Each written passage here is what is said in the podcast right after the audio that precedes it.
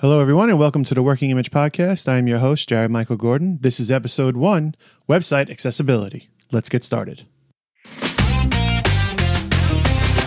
So, this podcast promises to talk about current topics that will affect your business within the design community. And I know that website accessibility isn't the most exciting of topics. However, it is extremely important to your business today. And as of this recording in late September of 2022, the hot topic is website accessibility. So, why is it a hot topic? Because companies large and small all over the United States are being sued because their website isn't accessible. The possibility of being sued shouldn't be your driving force to make your website accessible. It should be because everybody, including people with disabilities, have the right to be able to use your website.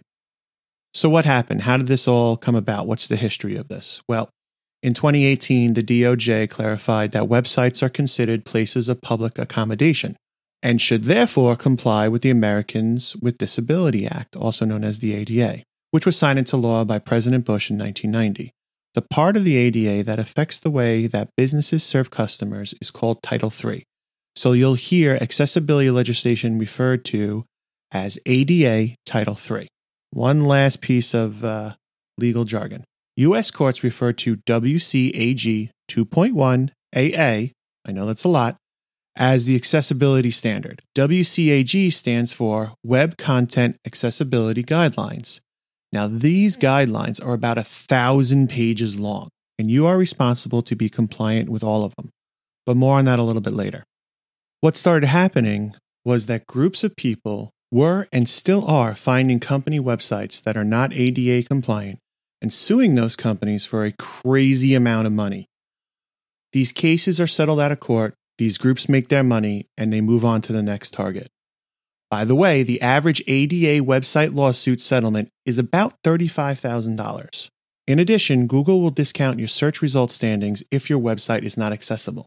This means you will slip further and further down in Google rankings as your competition makes their websites accessible. I don't know about you, but I don't go to page two of Google for any results. If you're not on page one, I'm not looking. But let's take the good out of this situation. Website accessibility has been a problem and is now being brought to light. And every company needs to ensure that they're compliant because it's the right thing to do. So, how do you do that? Like I mentioned earlier, the Web Content Accessibility Guidelines are about a thousand pages long. Yes, you can find an abridged version and get to the guts of the solution, but your company is still responsible for every word of those guidelines. And notice how I said your company, not your web developers, not your web designers, not your web hosting company. Your company is responsible for your website to be ADA compliant. But before we can discuss the solutions, you need to understand that your website is a living, breathing entity of your business. You're going to hear me say that a lot in this podcast because that entity has to be curated and maintained every day.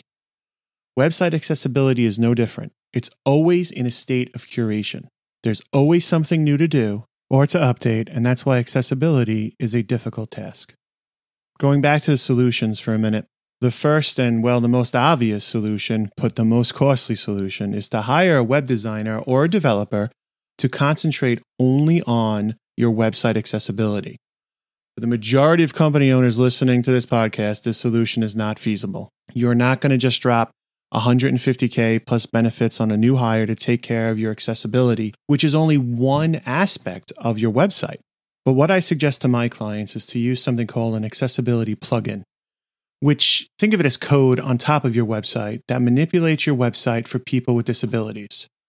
Those manipulations are only seen by that one user and is not changing the website for everybody. The changes are only specific to that user for the time that they're using the website.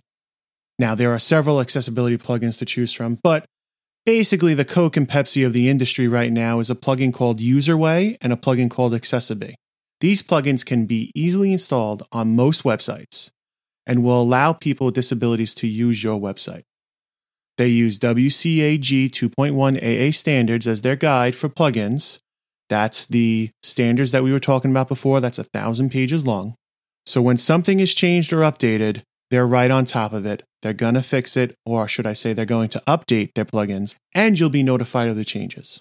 When you pair one of these plugins with a thoughtful accessibility statement, it's highly unlikely you'll be sued.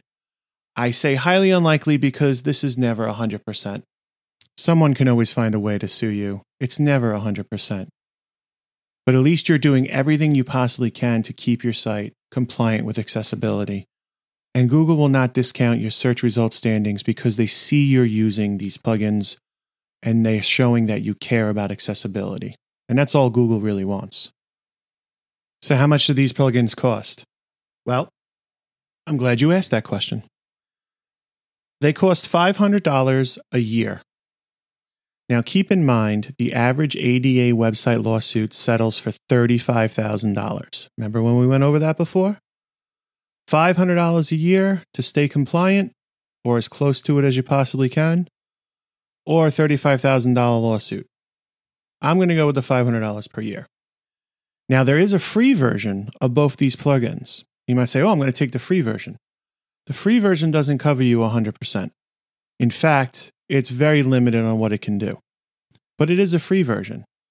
Now, I don't know if these companies set up the plugins to be an answer for the following example, but one of my clients is a, uh, a food pantry. They're not going to pay, nor do they have the money to pay $500 a year for this plugin to be compliant. They just don't have it. But I put the free version on their website because that is much as that's as much as we can do and it's answering some of the problems.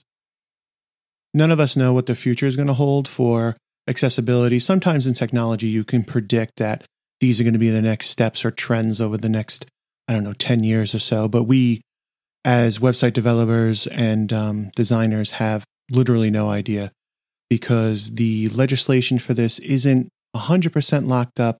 There's always changes made to what can be accessible and what can't be accessible. And of course, you couple that with technology changing on a rapid basis. Well, who knows what the future will bring? With any new technology, there are people who have valid points as to why they don't like it, or maybe they feel like it doesn't work. And that is the case with these plugins. But top companies are using these plugins, companies like Oreo, Hulu, Nintendo, Philips, State Farm, BMW, Johnson's. Um, who else is using it? I'm just reading a list off of their websites Everlast, uh, Kenneth Cole, Tupperware. These are huge companies and they're using the plugins. So if it's good enough for them, I'm going to say it's good enough for us until something else happens or we get a new set of guidelines that we have to follow. Because, like I said, we can't predict the future. One thing I want everybody to look out for is price gouging when it comes to purchasing these plugins. I've seen web companies, whether they're web designers or web developers, it doesn't matter. I've seen some of them charging $2,500 to make your website accessible. And really, all they're doing is installing this plugin. And God only knows if they're installing the free version on top of that. Links to both these companies will be in the show notes. Make sure you purchase directly from them if you know what you're doing and you can install the plugins yourselves. Or they both have partner programs where they have partnered with web designers and web developers to be able to install these plugins professionally and without price gouging.